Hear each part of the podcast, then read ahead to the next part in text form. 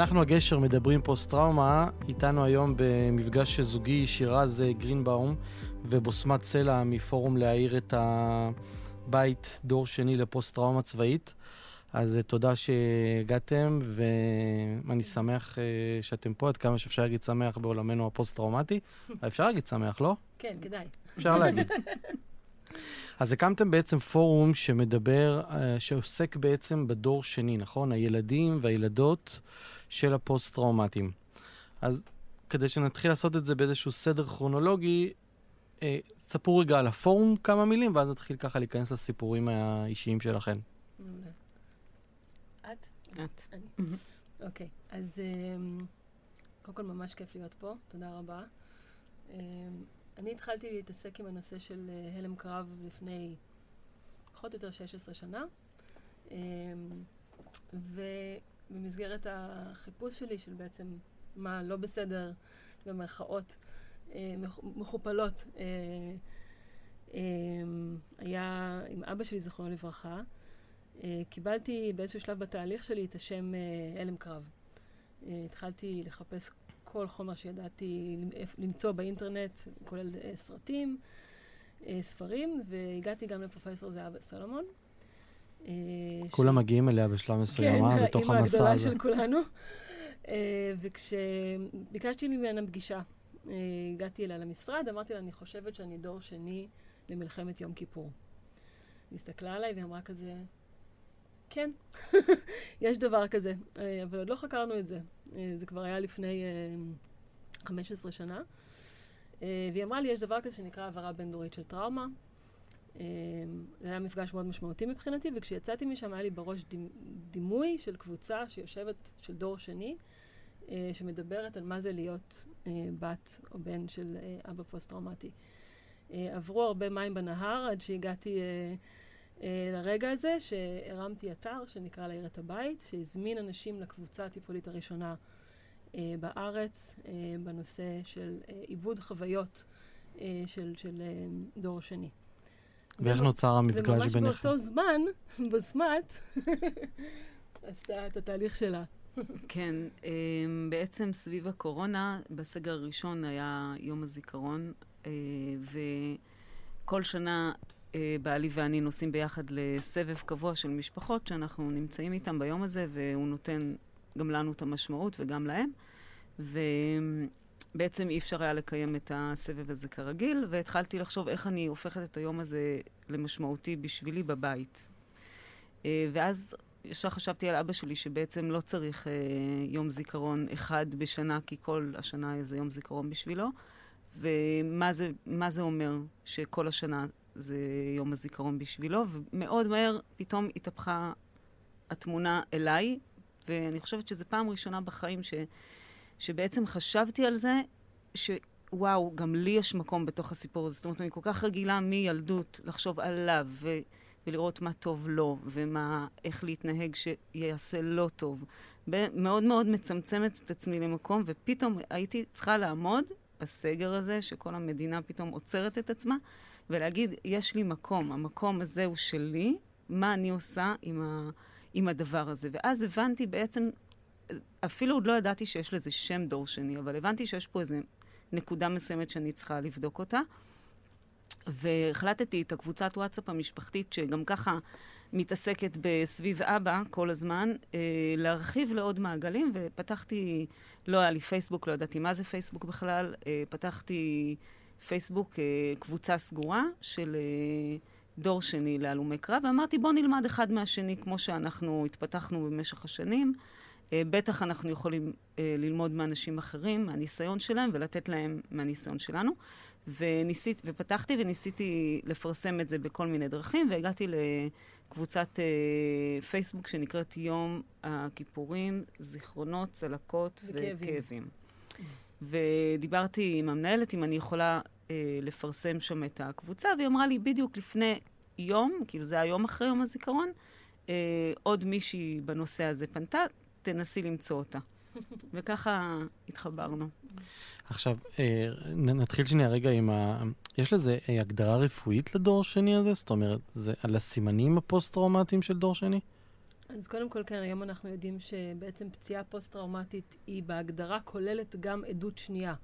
זאת אומרת, היום ב-DSM-5, מי שעבר, ההגדרה של מי שעבר אירוע טראומטי יכולה להיות גם ב-hearsay, סליחה, בעדות שמיעה או עדות ראייה. זאת אומרת, דיברנו על ראייה אה, בשיחה המקדימה שלנו. זאת אומרת, בעצם הטראומה המשנית, מה שמוגדר, זה, זה, זה כבר כלול בתוך ההגדרה של הפוסט-טראומה אה, כאירוע מכונן. אז, אז גם עליכן כילדות או, או כנשים היו, יש זאת אומרת סימפטומים? נכון, ו- כל ותסמ... המעגל הסובב בעצם, שמלווה את הפוסט-טראומטי שנמצא לידו ביום-יום, סופג את הטראומטיזציה המשנית, והוא מוגדר כפוסט-טראומה משני.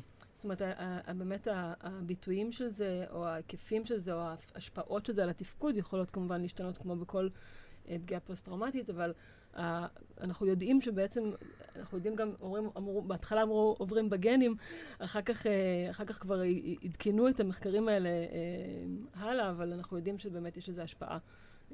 מעצם זה שאבא סחב איזשהו פצע מאוד מאוד עמוק. האבא או האימא כמובן, ההורים. מתי, מתי, אם אני חוזר ככה בשעון הזמן אחורה, מתי בילדות שלך את מרגישה שמשהו לא בסדר עם אבא, כמו שקראו לזה? אני מרגישה את זה מאוד מוקדם, עוד הרבה לפני שאני יודעת לתת לזה מילים. זאת אומרת, בתחושה שלי, אני מבינה שזה לא אותו דבר. גם גדלנו בקיבוץ, אז היה לי הרבה אבות אחרים להשוות אליהם, כי האוכלוסייה ככה מאוד דומה. אמ, אבא שלי הפסיק לעבוד בשלב אה, שהייתי ילדה מאוד אה, קטנה, הקיבוץ ספג את זה. אחרי בעצם. שהוא חזר מהמלחמה. חזר מהמלחמה, כן. יום כיפור, 73. מיום כיפור. אה, ממש ראו הבדל מאוד גדול בין הבן אדם שהוא היה לפני והבן אדם שהוא היה אחרי, אבל אף אחד לא דיבר על זה, ואף אחד לא ידע אה, לתת לזה שמות. אז פשוט... בת כמה את היית שזה... שהוא אני חזר? אני הייתי בת שלושה חודשים כשפרצה מלחמת יום הכיפורים. אז uh, כשהוא חזר הייתי בת שבעה, שמונה חודשים, זה, הוא היה שם עוד חודשים ארוכים אחרי. ואיזה זיכרון ראשון יש לך כילדה יותר בשלבים מאוחרים מאבא, שאת מרגישה שהוא לא כמו כל האבות? אז בעצם uh, מה שקרה אצל אבא זה שעד מלחמת לבנון הראשונה, שזאת המלחמה הבאה אחרי יום כיפור, הוא איכשהו הצליח לתפקד, איכשהו, באיזושהי רמת תפקוד. כשבאו לגייס, הוא עשה מילואים גם. אני זוכרת כילדה, את המעטפה החומה הזאת שפעם היו מקבלים בדואר, שאני רואה את המעטפה הזאת על השולחן, אני יודעת שהולך להיות עכשיו ימים. עוד גם, בחושים של ילדה, אתה לא באמת, היום אני יכולה לתת לזה מילים, אבל... אמ, ואז כש, כשהתחילה מלחמת לבנון הראשונה באו לגייס אותו, והוא פשוט לא היה מסוגל. הוא לא היה מסוגל אה, לעלות שוב על מדים, לעלות שוב להיכנס לטנק. זה בעצם... והזיכרונות שלך כילדה זה, זה התכנסויות שלו או התפרצויות שלו? התכנסויות, איזה... התכנסויות, התכנסויות אה, בכי, ימים שלמים של בכי, אה, ער בלילה, ישן ביום. לא, אי אפשר להביא חברים הביתה כי זה פדיחה. אה, אני זוכרת גם את התחושה שאימא שלי מאוד הפכה להיות צמודה אליו וללוות אותו לכל מקום, והוא ממש פיתח בתלות שהוא לא היה יכול לזוז במקומה, ב- בלעדיה, גם במקומה. ואת התחושה הזאת שלי כילדה, שאני כאילו, אני מוותרת על המקום שלי, כי, כי אבא הוא הכי חשוב וצריך לדאוג לו. ובמעבר אה, אל, mm-hmm. אלייך ו- ולמשפחה שלך, זה, כן. זה דברים ש- שקווים מגבילים? זה או? נורא מעניין, כי אצלנו זה, זה מעניין לראות את השוני, כי אבא שלי, אני נולדתי ב-79, שזה שש שנים אחרי המלחמה, אה, ואבא שלי עוד איכשהו היה בסדר כמה שנים. איפשהו בגיל שלוש אה, התפרצה הפוסט-טראומה, במקביל לזה גם שאח שלו, התאום, גם, גם uh, בעצם התפרצה אצלו הטראומה באופן די דומה, ולאט לאט בעצם, את תיארת תהליך של התכנסות עם, האב, אז לאט לאט בעצם ההורים שלי לאט לאט הלכו ונפרדו, ובעצם הפרידה הגדולה הראשונה הייתה כשהייתי בת שש, אחר כך בת תשע, אחר כך... זאת אומרת, היה כל הזמן איזה חוסר שקט בבית, אבא נמצא, לא נמצא, אה, עד שבאיזשהו שלב בגיל 12 הייתה הפרידה הסופית וגירושים, ו... אני עברתי לגור עם אימא שלי, ובעצם ניתק הקשר עם אבא שלי ל-13 שנה. ידעתי שהוא בחיים, הייתי מדי פעם מתקשרת אליו, אבל המצב שלו היה כל כך קשה, שאי אפשר היה בכלל לדבר איתו, זאת אומרת, לא, אי אפשר ממש להיפגש איתו. אצלו זה היה באמת פחות התכנסות, יותר התפרצויות זעם, הרבה אלכוהול, הרבה מאוד, לא אגיד אלימות פיזית, כי זה פחות היה, אבל היה גם הרבה צעקות והרבה חוסר שליטה. ובעצם אימא שלי החליטה שעדיף ש, שנחיה בנפרד, מה שאני חושבת שבאמת עשה, תרם מאוד לאיזושהי הידרדרות של המצב שלו. במובן מסוים זו הייתה החלטה נכונה אולי לנו, אבל לא, זה היה מאוד מאוד קשה. וגם אצלנו נשאנו כל הזמן את הכאב הזה של בעצם מה קורה. כי אני חושבת שזו הייתה הנקודה שגרמה לי אחר כך לחפש ולנסות להבין את הדבר הזה לעומק, כי, כי פשוט לא הבנתי. זאת אומרת, זה היה נראה לי מוזר. כאילו, אבא שהיה בן אדם נורא נורא רגיש, נורא מוכשר, מכל הסיפורים עליו. אה, מחברים, הוא היה כזה מין מרכז כזה חברתי גם, ו, ופשוט משהו, משהו לא הסתדר לי בתמונה. אה, ובאמת, לשמחתי, אחר כך נמצאו, נפתרה התעלומה, וגם הוא עבר שיקום אה, מרשים, גם בזכות, נגיע לזה בטח, אבל החוויה באמת, אני חושבת שהמתח הזה בין התכנסות להתפרצויות הוא, הוא, הוא מאוד משמעותי בטווח הזה של אה, איך הפוסט-טראומה מתבטאת בבית. אה, בשנים שאנחנו מדברים אה, עליהם, 82, או האזורים האלה, אחרי שהם חזרו משם, המודעות לא הייתה הרי כל כך, זאת אומרת, לא, לא, לא, מה, מה, הם, הם חזרו מהמשוגע, איזה תדמית שמו? מה היה עליהם? Mm. זאת אומרת, מה... אני חושבת ש... קודם כל, שתיקה מוחלטת. גם כילדה, אף אחד לא דיבר איתי על זה מעולם, לא בבית, בבית ספר, לא בקיבוץ, בבית ילדים. לא, לא ידעו איך לאכול את זה. עכשיו, אני חיה בתוך הבית, אז אני יודעת שמשהו קורה, אבל אין לי שום מבוגר שיתווך לי את הדבר הזה. ומאוד מהר אני, אני צריכה, גם התפקידים מתהפכים, זאת אומרת, ככל שאני גדלה, אז אני כבר הופכת להיות סוג של מטפלת אה, בהורים שלי.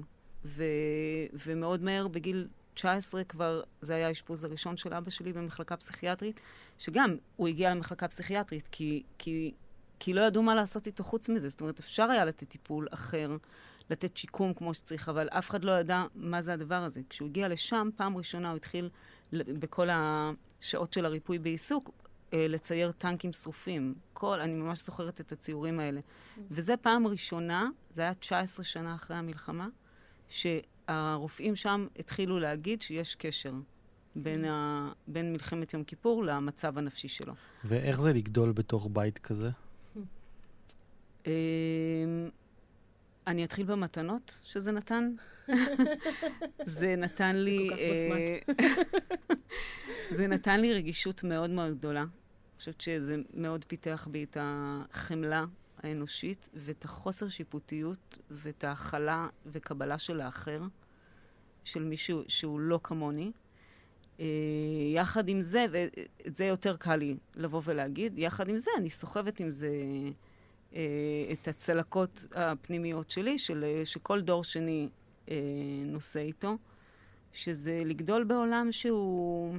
את, אתם בטח מכירים את זה, כאילו, הפוסט-טראומטיים, שאתה כל הזמן בהיכון, אתה כל הזמן, אני כאילו נלחמת מלחמה שלא הייתי בה. אני כאילו כל הזמן בצריח הזה של מה הולך לקרות, איזה דבר מחכה לי, אני אקום בבוקר, מה מחכה לי היום? כאילו, זה מאוד לא אני, זה, זה ממש, זה, זה ספיחים שאני נושאת על הגב שלי שהם לא שלי. ועכשיו, כל העבודה שלי היום זה להפריד את זה ממני ולהגיד, זה לא שלי, זה, אני לא רוצה לקחת את ה...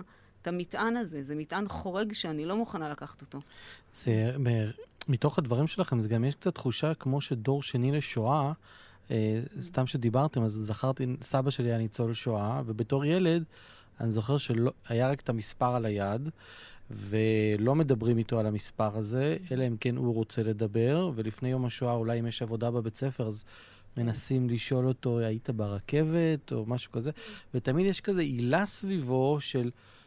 הוא היה בשואה, לא מדברים איתו, לא יודעים איך כן. מה לעשות עם הדבר הזה.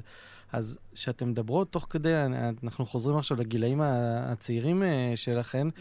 וזה ממש נשמע מאוד חזק. אה, עכשיו, בואו נבין רגע את המספרים. יש 8,500 אה, פוסט-טראומטיים מוכרים, וההנחה היא שיש כמעט 100 אלף בחוץ שחיים היום בבתים האלה, נכון. עם אותם סיפורים כמו שאתם מספרות, ואחד הדברים שהפודקאסט הזה, או כל מה ש... כל מי שנדבר על פוסט-טראומה, זה להרים את המודעות, להגיד, היי, אולי זה גם הבית שלי בגלל זה ככה, אולי מהמם. אבא שלי גם קורא לו, אולי הבן זוג שלי, אולי הבת זוג שלי. כן. אמ, אז זה חלק מה, מהדבר הזה. מתי את מרגישה שאבא מהמם.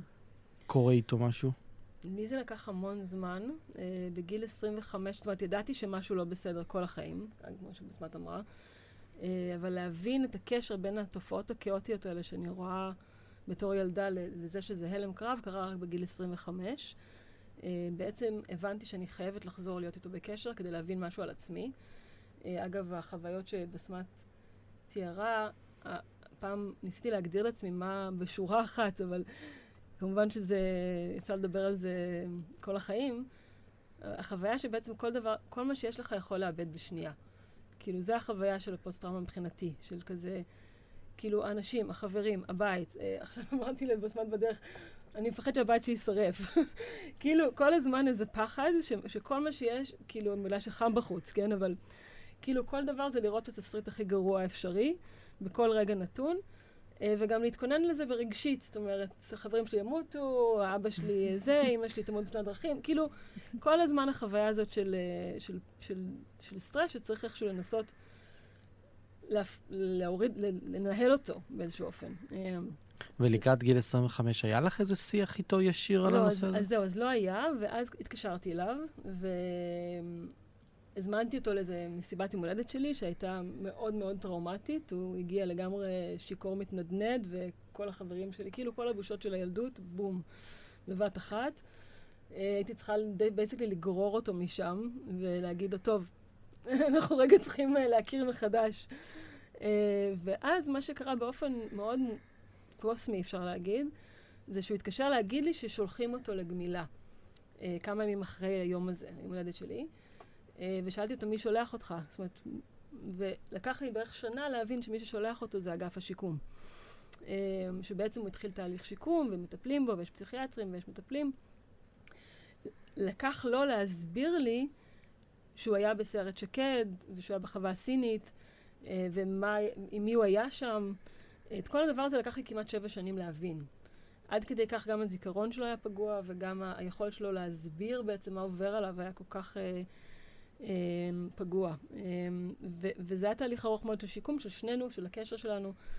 אה, ואמרת קודם לגבי העניין של הדור שני, שואה ו- וצבא, אני חושבת שאנחנו יודעות את זה, כי אנחנו יודעים שבתור אה, אומה, נקרא לזה, יותר קל לנו לדבר על הגבורה ועל כמה הנרטיב של הניצחון, ואין, אה, אף פעם אין תמונה של חייל, דיברנו על תמונות, אז אין, אה, בשיחה מקדימה, אין, אין תמונה של חייל ישראלי חס וחלילה מניף דגל לבן, או הדבר הזה של, של, של יש דברים נוראים שקורים במלחמה, שאחר כך קשה לדבר עליהם, אה, זה פשוט היה משהו שהוא סוג של הנגטיב של הציונות, כאילו, של, של איפה שאנחנו חיים בו, ומבחינתי זה נורא חשוב, כי זה, זה, זה הדבר היחידי שמאפשר לנו אה, רפ, רפואה, החלמה.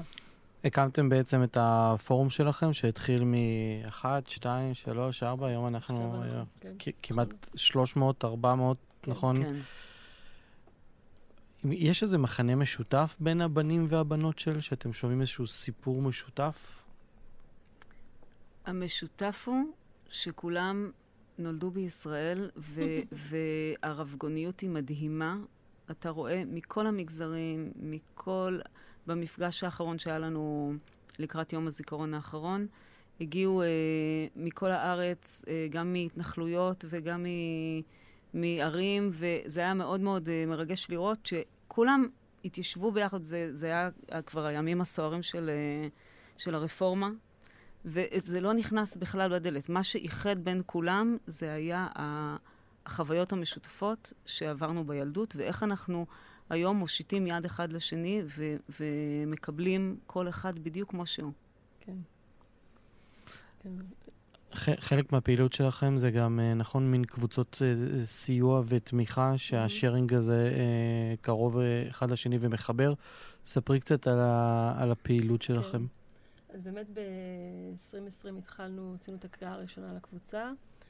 אמ, חברתי לזוג מטפלים, גבי בונוויט וגלי גורן הולצברג, שהם שני מטפלים uh, קליניים uh, שמתמחים uh, בקהילות טיפוליות. ובעצם אנחנו עושות קבוצות תמיכה מקצועיות של 12 מפגשים של שעה וחצי כל אחד, במטרה באמת לעבור חוויה טיפולית מעמיקה שמאפשרת למרחב בטוח ומוגן בשביל לייצר, לאבד את החוויות. Uh, קיבלנו משובים, אנחנו עברנו את זה בעצמנו, זאת אומרת, אנחנו השתתפנו בקבוצה הראשונה uh, יחד עם, uh, עם עוד אחים ואחיות, uh, חוקרות לזה אחים ואחיות לב.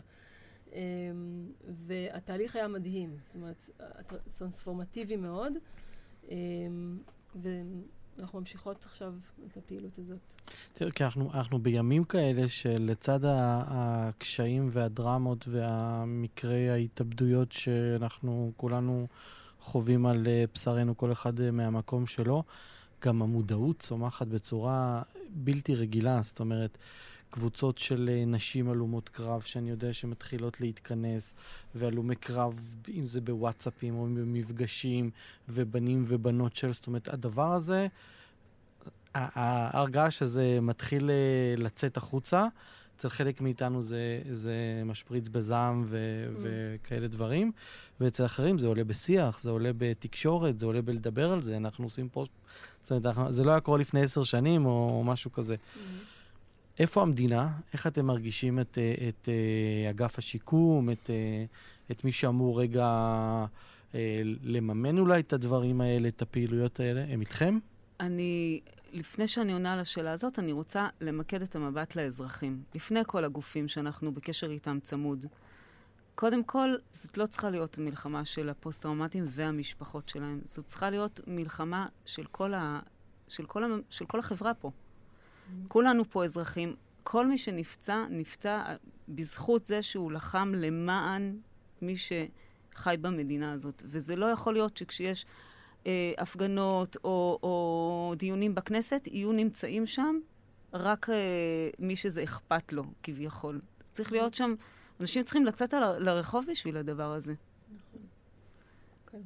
תראי, מצד שני, אה, אנחנו גם סקטור שקוף בפגיעה ובנכות שלנו. אז כן. זה שאנחנו מדבררים את זה ומדברים את זה ומספרים את זה, ולא סתם אני מחטט לכם בחיים ושואל mm-hmm. איך זה היה בילדות, שאנשים יבינו רגע מה זה אומר נכון, אבא פוסט-טראומטי. נכון, נכון. כי אנשים לא מבינים את זה, לעומת, אה, אה, אה, לא, לא נגיד נכי צה"ל הרגילים, אבל אנחנו מכירים את השיח הזה. Mm-hmm. פוסט-טראומה זה בפנים.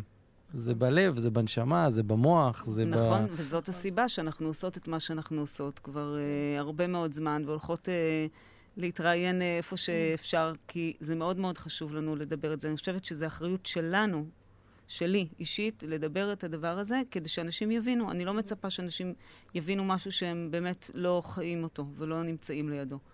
אה, אנחנו כותבות על זה הרבה, שזה... כן. אני חושבת שזו שאלה ממש טובה. אנחנו יודעים שהיה שינוי מאוד גדול עכשיו סביב אה, איציק סעידיאן והלאה. אה, והרפורמה. אה, אנחנו רואים את הרוח החדשה שמנשבת גם באגף השיקום וגם בכל הגופים שעוסקים וניסיונות לייצר חזית משותפת של, הארגון, של כל הארגונים. כמה זה? מעל 70 ארגונים שעובדים בנוסף לאגף השיקום. זה, זה, אני לא יודעת, זו שאלה ממש גדולה, אני חושבת, כאילו, מבחינתי, וגם דיברנו על זה קודם, כאילו, זה כן שאלה גם אני מנסה לא, לא להיכנס לפוליטיקה.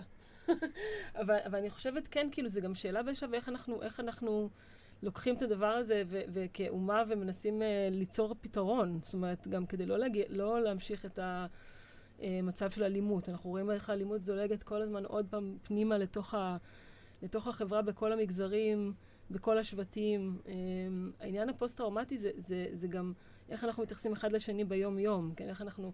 העובדה שבסמת ואני משני הקצוות הפוליטיות יכולות להיות חברות ולפעול ביחד, זה, זה העיקר מבחינתנו, ו, והמדינה עכשיו יותר ויותר עוזרת לנו. אנחנו בקשר גם עם אגף השיקום וגם עם ארגון נכי צה"ל, שלשמחתנו סוף סוף מינה אה, אה, אדם בתפקיד, ש... זה התפקיד שלו לטפל בנושא של פוסט-טראומה בתוך אה, הארגון. ואנחנו מאוד מקוות שזה רק ימשיך ויצמח ו... ויגדל, כי זה... זה החוסן שלנו, בסופו של דבר, כאומה. בתוך המסע שלכם, אה, האישי של כל אחת אה, מכן בעולם הזה, אה, אתם, אתם מרגישות את הצמיחה האישית שלכן? עזבו רגע את העבר ואותם. אני מדבר כרגע עליכן. אתן מרגישות צמיחה, או שאתן מרגישות שזה משהו שאתם... לא ברור לכם עוד מה קורה איתכם? לא, אנחנו מאוד מרגישות אותה, כל אחת אה, עם עצמה, והיא מהדהדת. ככל שאתה מוסיף עוד ועוד אנשים לתוך המעגל הזה, הוא, זה, זה מה שגורם לו לגדול עוד יותר. זאת אומרת, כן. העזרה ההדדית וההדהוד הזה שיש בקבוצות הטיפוליות, אנחנו ממש שומרים על קשר, הקבוצה שלנו נפגשת אחת לכמה חודשים, אה, ו, וממש אתה רואה איך אחד מרים את השני. זאת אומרת, אתה יכול, אתה יכול לצמוח לבד, אבל הצמיחה תהיה מוגבלת. ברגע שאתה מוקף בעוד אנשים סביבך, וזה גם מסר שאנחנו רוצות להעביר אה, לפוסט-טראומטיים, mm-hmm. שצריך לקבל עזרה. ו- וזה לא בושה לקבל עזרה. וכדי לצאת מהמצב שאתה נמצא בו, אתה צריך לדעת שאתה צריך ללכת ולהיתמך, וזה, וזאת הדרך. גם אנחנו, בתור דור שני, בלי טיפול, אי אפשר. אי אפשר לצאת מזה. אתה חייב uh, לדעת, ללכת בתוך השוחות הנמוכות מאוד של הכאב, mm-hmm. כי רק ממנו אפשר לצמוח. מקשיבים, אה, מקשיבים לנו עכשיו אה, בנות ובנים של, בגילאים שונים, mm. לצורך העניין. מה הסימנים שהם צריכים לראות או להרגיש בבית שלהם, שצריך להדליק להם איזה מנורה כתומה, אדומה, דמדמה, שמשהו בבית קורה? הרבה סימנים. אנחנו מדברים על האב או, או עלינו? או, כי זה לא, לא בבית, כן. באבא, משפחה, מה האווירה? אז בגדול... אני יכולה לדבר מהחוויה שלי, ואני חושבת שזה, כאילו, זה, זה כן משתנה ממשפחה למשפחה, אבל אמ, חזר, אני אחזור על מה שקצת אמרנו, מבחינת האבא, מבחינת התפקוד שלו, אם זה התפרצויות זעם, אם זה דיכאון, חרדה, אמ, תחושה של, של כאוס, פשוט של תחושה של בית נורא מפורק ולא מתפקד. בדרך כלל האימא צריכה להחזיק הרבה, אבא לא בהכרח יכול לעבוד, והאימא צריכה להחזיק את כל המשקל. אמ, ובאמת אה, תחושה של ללכת על, על קליפות ביצים באיזשהו אופן, זאת אומרת, אה, סביב ההורה הפגוע, אם זה האב או האם.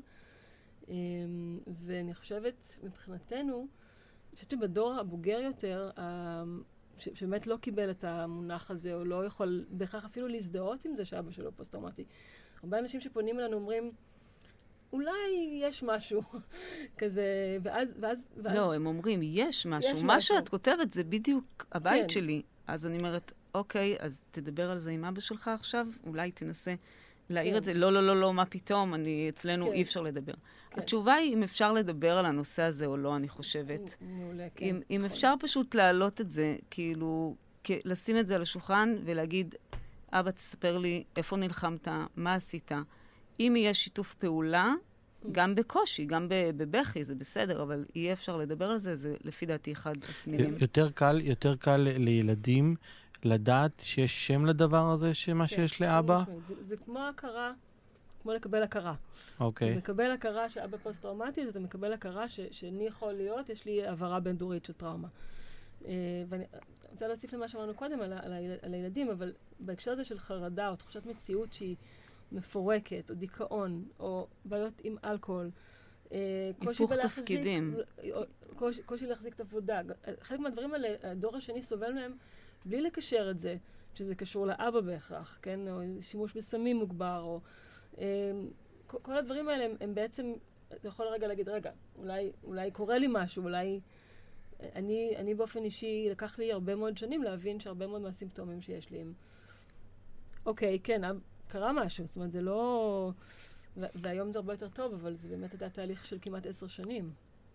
אצל, אצל לא מעט אה, אה, פוסט-טראומטיים שאני אה, נמצא איתם, דווקא הפידבק שמגיע מהילדים הוא הפידבק הכי שנכנס לך ויכול להוביל לשינוי. Mm-hmm. זה לא הבת זוג ולא הבוס ולא האבא או האימא שלך, זה קודם כל אתה לא רוצה לעשות רע לילד שלך, mm-hmm. פעם אחת, mm-hmm. ופעם שנייה שילד אומר לך, אבא, למה אתה צועק לצורך העניין, או אבא, למה אתה עצוב mm-hmm. לצורך העניין השני, זה המקומות שאתה אומר, וואו, דרך העיניים של הילד הבנתי כמה הוא נבהל ממני, כמה אני לא שולט בעצמי.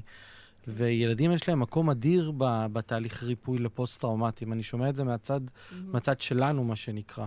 כן. נכון, ואני גם חושבת שהדור הצעיר הוא כן. הרבה יותר מפותח רגשית. זאת אומרת, דברים ש, שאבות שלנו שתקו אותם ויכלו להכניס פנימה ו, ולחשוב שהמכסה סגור, אבל הוא לא, הילדים של היום, הם לא נותנים לזה לקרות. כי גם אנחנו מחזיקים את ההצגה הזאת כל כך הרבה שנים, וכמה שנים אתה יכול... אה, כן. זה כמו השיכור שמנסה להראות שהוא הכל בסדר כן, איתו, שהולך אבל בקו ישר. הוא קו ישר, וכולם אומרים שהוא... אה, כן. ספרו לי עוד קצת על הבית, זה, זה מסקרן אותי, אבל אני לא רוצה לחטט כאילו בצורה... זה, אני, אני, אני רוצה את הסימנים, אני רוצה לשמוע. איך החוויה של ילד. מה- אז מהמקום שלי, איך הילדים שלי חוו אותי, בסדר? אני אעשה לכם אני אספר סוגריים. לך סיפור.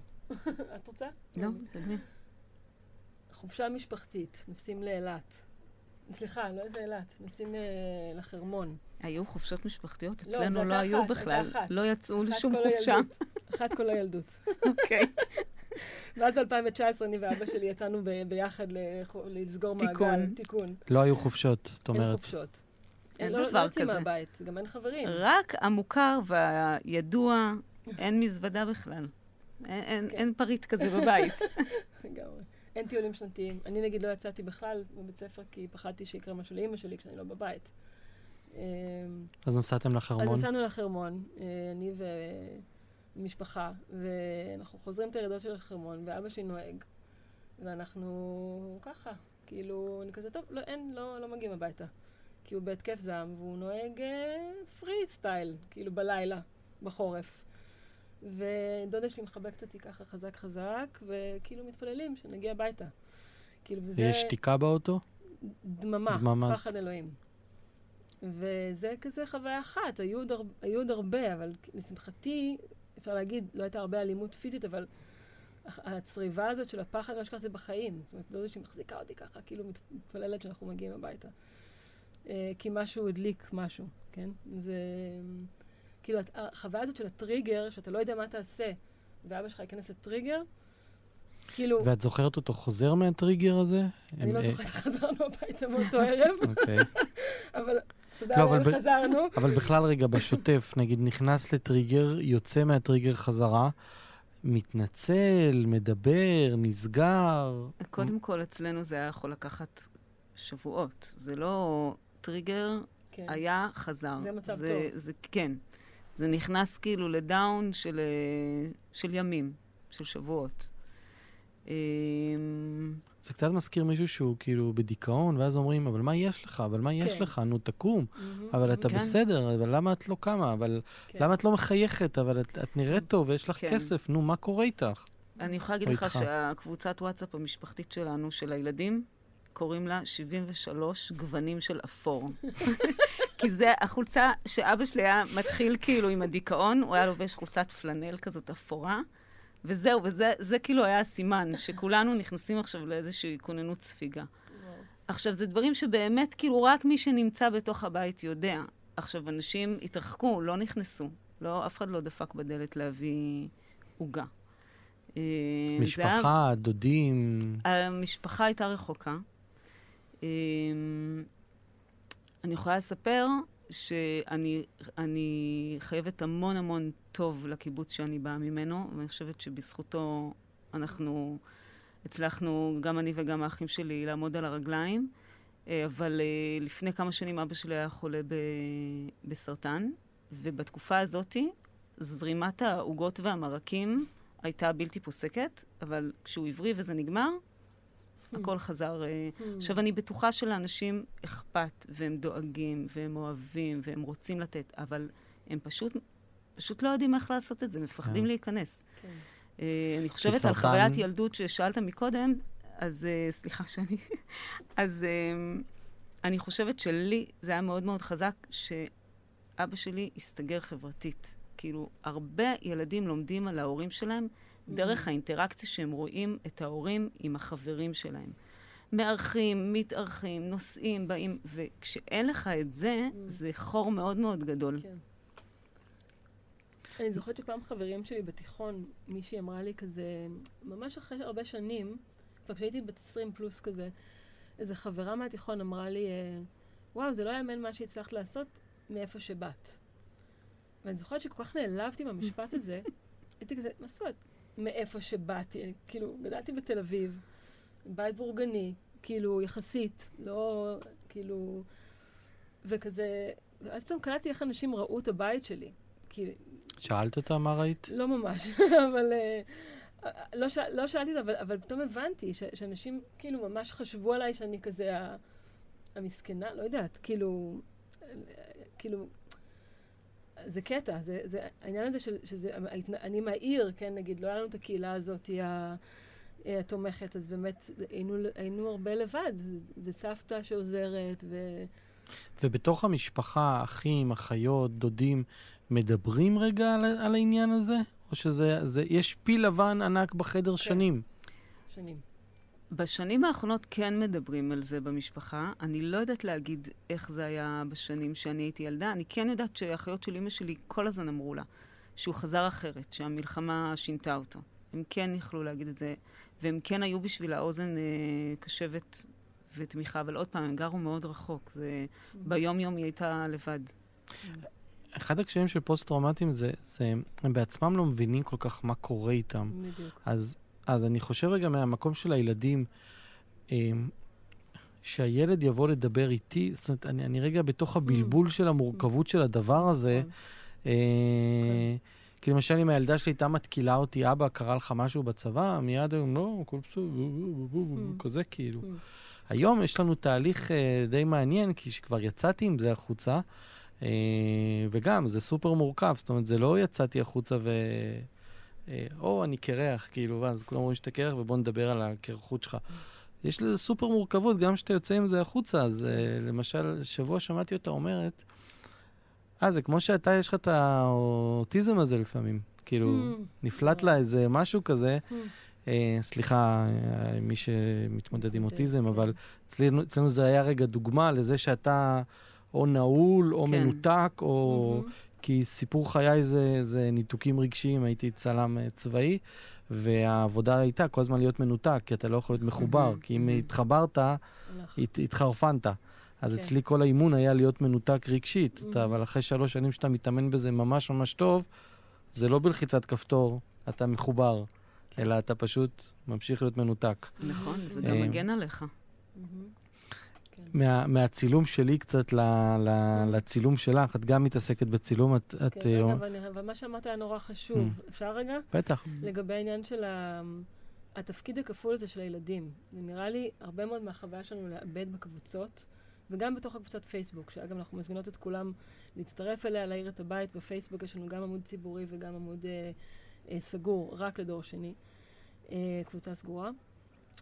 זה בדיוק הבלבול. זאת אומרת, זה כל הזמן, אנחנו שואלים את עצמנו בתור ילדים, מה התפקיד שלנו? אני צריכה להציל את אבא, אני צריכה להציל את עצמי, שלפעמים זה מתנגש מאוד. Uh, והרבה ילדים חיים עם אשמה מטורפת על זה שהם לא הצילו את אבא שלהם. על זה שהם לא הצליחו, שהם ניסו ולא הצליחו, אם זה חס וחלילה אבות שהתאבדו למשל. יש בדור של יום כיפור הרבה מאוד שלא מדברים על זה בכלל, uh, ולא רק בדור של, של uh, 73. אה, והמורכבות הזאת, זה בדיוק המקום שמנסים לנסח. מה התפקיד, אנחנו מנסות בינינו כל הזמן, מה התפקיד שלנו בתור דור שני? כי מצד אחד, אנחנו מחזיקות את כל המשקל הזה, ומצד שני יש לנו גם, ואנחנו רוצות, אנחנו לא רוצות את המשקל הזה, אבל מצד שני יש לנו גם את האפשרות לראות את, ה, לראות את התפקיד הכפול הזה, ולראות את האב, וגם לראות את הילדים שלנו, זאת אומרת, הדבר הזה של איך אנחנו, מה אנחנו לוקחות ומה אנחנו מחז... משאירות מאחור, אה, שזה התהליך הטיפולי בעצם, אה, של עיבוד של החוויה. וזה נורא נורא חשוב, כי, כי זה משתנה, זה משתנה גם בגילאים, כי בגיל צעיר אתה לא יכול להכיל את כל הדבר הזה, אבל ככל שזה, מתחילים לדבר בגיל יחסית מוקדם, ככה זה יותר קל בשלב המאוחר יותר, ואנחנו כל הזמן אומרות עכשיו מול אגף השיקום, גם בהקשר של הרפורמה, שאי אפשר להפסיק את הטיפול בגיל 30, כי אתה לא מפסיק להיות ילד של אבא שלך בגיל 30. Uh, התהליך... לפעמים רק בגיל 30 אתה מבין שאתה כן. דור שני. זאת אומרת, אתה מבין שאתה לוקח, נושא איתך משהו בחיים שמשפיע הלאה, על, גם על הילדים שלך. כן.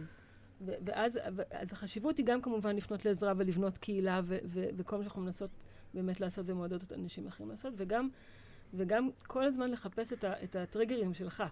כאילו, איפה, איפה, איך אני מתנהגת בתוך הדבר הזה, כי זה באמת נורא ספציפי גם בסופו של דבר. יש את המאפיינים הכלליים המשותפים, אבל בסופו של דבר אני מתמודדת עם זה בכל מיני אופנים, ואני צריכה ללמוד לנסח את זה בשביל עצמי, ולקחת על זה אחריות, שזה, שזה גם תהליך. מתוך העבודה וההיכרות שלכם יש כבר אה, דור שלישי? אמ, כאילו- שאלה. לא אמ, עוד פעם, בגלל שזה מדובר, יותר. אז- אז אז זה מתרכך. כי לדור השני יש בעצם אה, סוג של אחריות כפולה גם, שהוא הופך נכון. להיות יותר מודע. אנחנו ממש השכבה של השוקולד. כן. יש את הסנדוויץ' של ה- את הכריך, הלחם של ההורים שלנו והלחם של הילדים שלנו, ואנחנו באמצע. ואתה כל הזמן, גם עכשיו במיוחד, שההורים שלנו כבר אה, בגיל השלישי, וצריך לדאוג להם גם לזקנה שלהם ועוד לפוסט-טראומה שלהם, זה... אבא שלך עדיין בחיים, נכון? כן. והוא מתקשר קצת את המצב? יודע- הוא כן, הוא מתקשר. הקבלת הכרה עשתה לו מאוד טוב. זה היה מאוד חשוב. מתי הוא עשה אותה? הוא קיבל, הוא ב-98 התחיל את התהליך, ולפני שנה הוא קיבל את ההכרה. אמ, גם בזכות שאנחנו נכנסנו לעניין הזה, והבנו איך דברים עובדים ואיך צריך להתנהל מול משרד הביטחון. אמ, 98 זה היה, אני חלש במתמטיקה, אני רק שלוש יחידות, אבל כמה גם שנים אני. זה? 49 אולי היא שנים טובה. מאז המלחמה. כן, זה נראה לי כן, כן, כן, אה, 49 שנה. אבא שלי אוקיי. 31 שנה.